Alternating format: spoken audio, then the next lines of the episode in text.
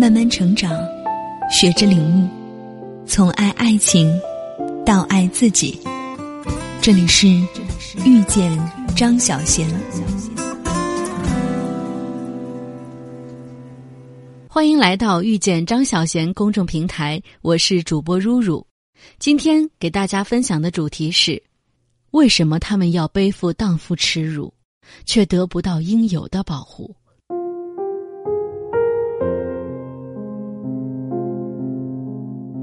南京南站实施猥亵儿童行为的犯罪嫌疑人段某某近日被批准逮捕，这让不少网友大呼“罪有应得，活该”，大快人心。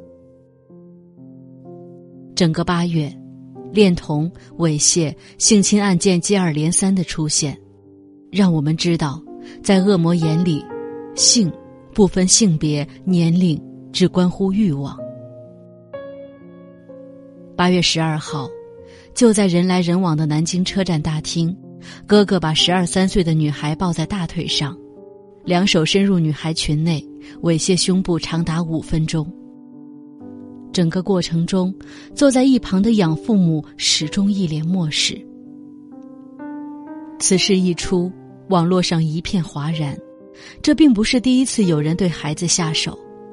今年四月，一个只有十六个月大的女婴被五十多岁的男人性侵，女婴的尿不湿上全都是血，此等行为令人发指。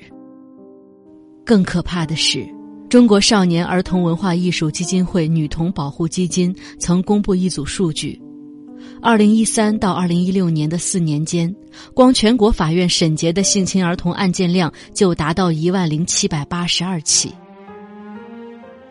一个孩子在年幼的时候遭遇性侵，意味着什么？他们可能就此生活在长久的阴影里和不愈的创伤下，他们可能就此失去爱与相信的能力，他们本应绚烂多彩的人生，可能就此万劫不复。你嫌性教育太早，罪犯却永远不会嫌你的孩子太小。儿童性侵并不只存在于电视和网络上，它离我们其实很近很近。它发生在我们身边。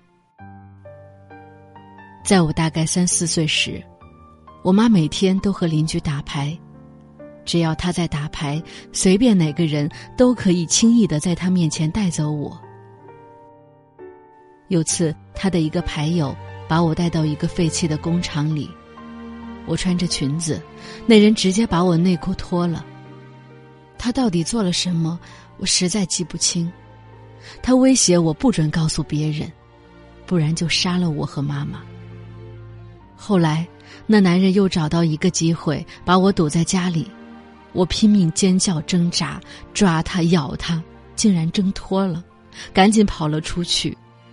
那时，我妈就在离家五十米的地方打牌。它发生在看似安全的学校里。上一年级时，全班同学都被老师性骚扰过。当时年龄太小，没有防范意识。记得当时的班主任经常让没完成作业的同学脱掉裤子，光着屁股趴在凳子上，等着被他打。有时用手拍几下，有时用木板打。重要的是，光屁股，裤子脱到膝盖处。它发生在许多太阳未曾照到的阴暗角落里。性侵这件事，没有你以为的那么简单。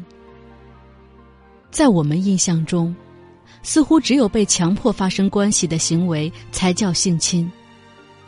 但事实上，日常生活里有很多不以为然却又暗中滋生的动作。这种行为虽构不成性侵犯，但他们却是另一种程度上的伤害，名为性骚扰。被迫看色情视频是性骚扰，违背孩子的意愿亲吻抚摸是性骚扰，迫使孩子裸露身体或者逼迫孩子抚摸生殖器是性骚扰。所有不应该发生在孩子身上的两性相关的行为都算性骚扰。然而。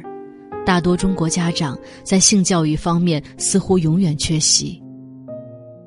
人们觉得性是羞耻的，是肮脏的，是罪恶的，是不能说的。太多太多的家长谈性色变。关于性侵，甚至整个社会都存在着视而不见的漏洞。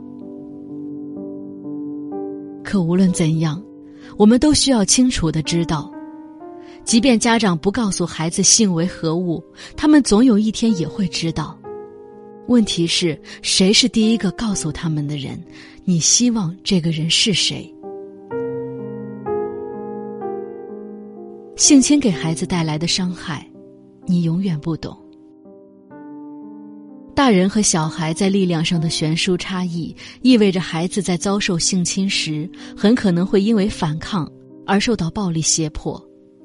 无力反抗的孩子被性侵，除了身体上遭受的厄运。更严重的伤害，莫过于周遭的嘲笑，以及社会上约定俗成的对被性侵女性强加的荡妇羞辱。你胡说八道些什么？老师怎么会对你做那种事儿？哼，都怪你自己穿的那么少，不然人家怎么不强奸别人？这种事情怎么能说出来？被别人知道了，你还怎么嫁人？要知道。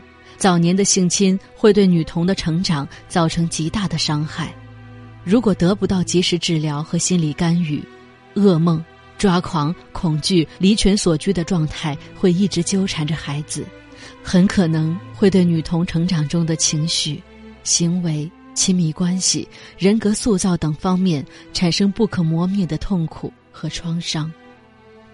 如果连至亲之人都无法在自己身心受到重创时站出来，如果人们仍是一副置之不理的态度，漠然处之，那么被性侵的幼女们终其一生都会背负着本不属于自己的罪责，陷在黑暗的泥沼里，忍受苦难。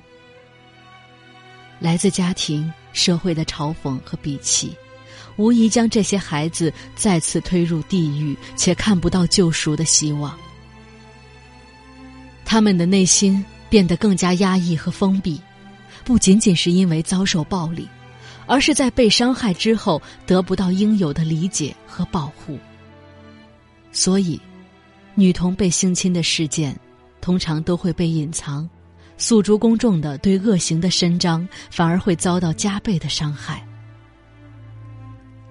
身体的创伤可以被医治，而心灵的窗口，即使被缝合，也会留下无法抹去的痕迹。很多人觉得强奸的罪责不及谋杀，但强奸会强制性的剥夺掉为人的尊严和人格，他杀死的是人的灵魂。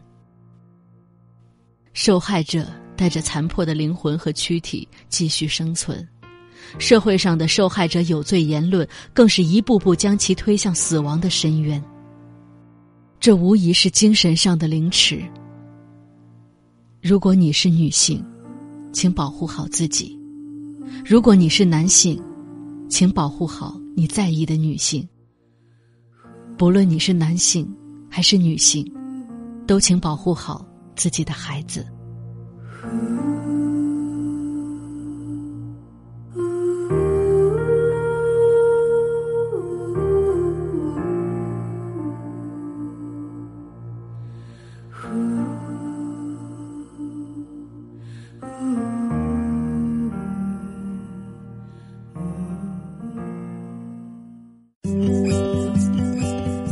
本节目由遇见张小贤和喜马拉雅联合出品。